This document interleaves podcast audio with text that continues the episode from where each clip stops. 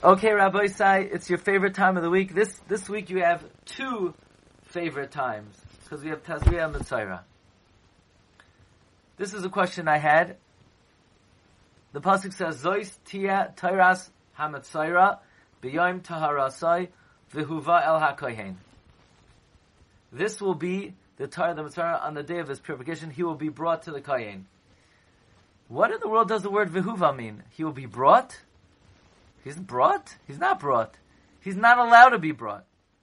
The kohen. the next pasuk says, "V'yatza hakohen and v'chutza machaneh." The Metzora, the, the Metzora doesn't go anywhere. What do you mean the Metzora is brought to the Kohen? How's he brought to the Kohen? The, the Kohen goes to the Metzora. It's the Kohen is Huva El HaMitzvah, not...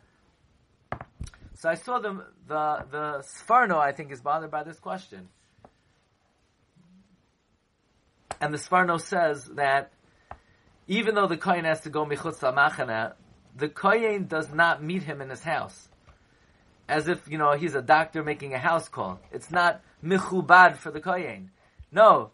They meet in an undisclosed location where the Metzora goes to the kohen. The Metzora does in fact go to the kohen. Yodalit Aleph. It says that the V'he'emid Oisam, the kohen stands him. Lefnei Hashem.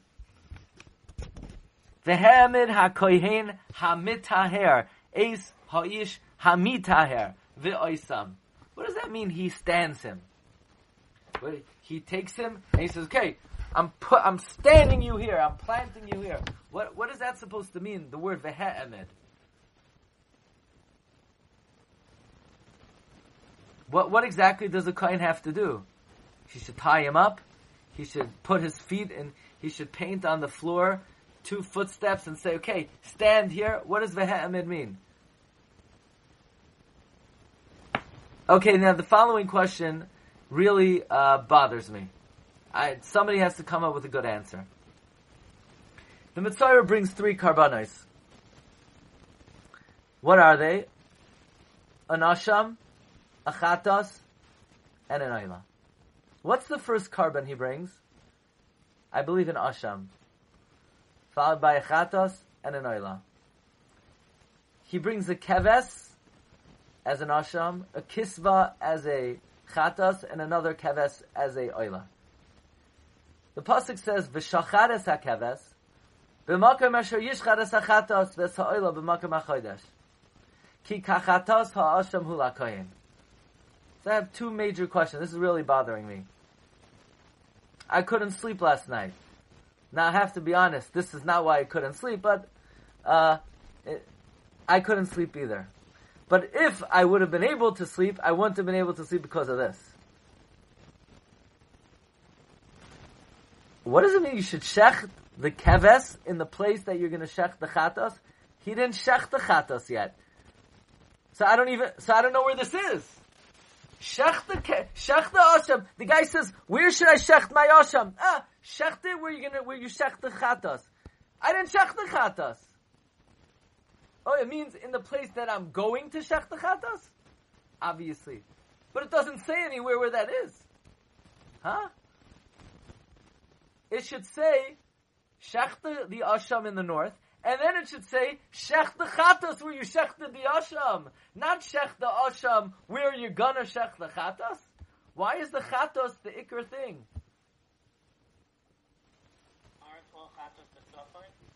Okay. General katas. Yeah. But why does it say so? Sh- say shechted in the north. You're not even going to shech the the. You didn't do it yet. And the oila, the oila is also b'tzafain. And then the pasuk says, "V'shachet is b'tzaf." Okay. I mean, shouldn't it establish where to shech the first korban, and then after that? say the second korban is like the first. What the chatas is more of a general rule. Chatas is always betzafain. Is that the case? And then why does the pasuk say ki kachatas ha'asham? Look, look what it says. V'shachas hakeves b'makam asher es hachatas v'es ha'oila ki kachatas ha'asham. What happened to the oila? Why does it say ki kachatas ha'asham? say ki kachatas v'cha ha'asham. Why did we skip the oila? Okay, next ha'ara. Yadalid Lamed Gimel. By Nigei Adam, Vayidaber Hashem El Moshe Lemar. By Nigei Batim, by Vayidaber Hashem El Moshe V'El Aharon. By Nigei Begadim, Vayidaber Hashem El Moshe V'El Aharon. Why were Nigei Adam only said to Moshe, and Nigei Batim and Nigei Begadim said to Moshe and to Aaron?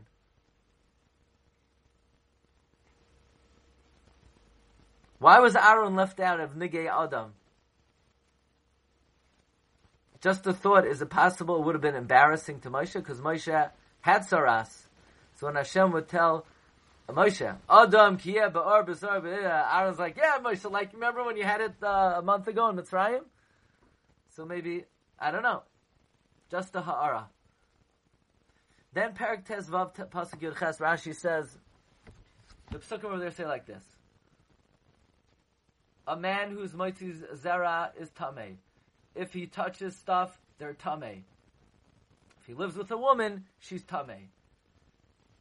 Says Rashi, why is she tame? Rashi says it's exeris hakasov that a woman becomes tame bebia, but it's not because she touched shechva zera, because it's uh, base hasasarim. So she never really touched it on on the outside. So Rashi says, why is she tummy? It's Xeris HaKasav. Well, what's Rashi bothered by exactly that Rashi has to say? It's a Xeras Melech. What's Rashi's question? What, what's troubling Rashi? I guess he's bothered. Why you tummy? I don't know. Why someone who's Moitzi Zara in the first pasuk tummy? Because you know what's troubling Rashi and Pshuto Shemikra that Rashi has to say you know why she's tame? It's a chayk. It's a chayk. Okay, some things for you to think about. I want to revert back to doing um, the Bira Tefillah, but because we did so much on the Parsha, and I also want to do Pirkei Avos, so that we're going to do something today a little different. What we're going to do is, if you want Pirkei Avos, you could come back at 1.15. Okay? Now we're going to do Bira Tefillah, and... Um, Anybody who wants to uh, do a little Pirkei Avos, it will be at 1.15. I'm going to bring up the sheet. Um,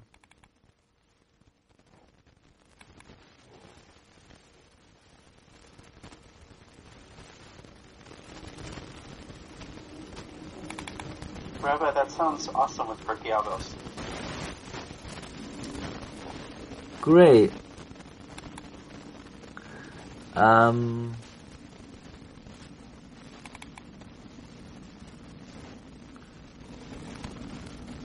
okay. The only thing is, there's something got mixed up on the email. So let me just get up the Maramakoimais. One second, please.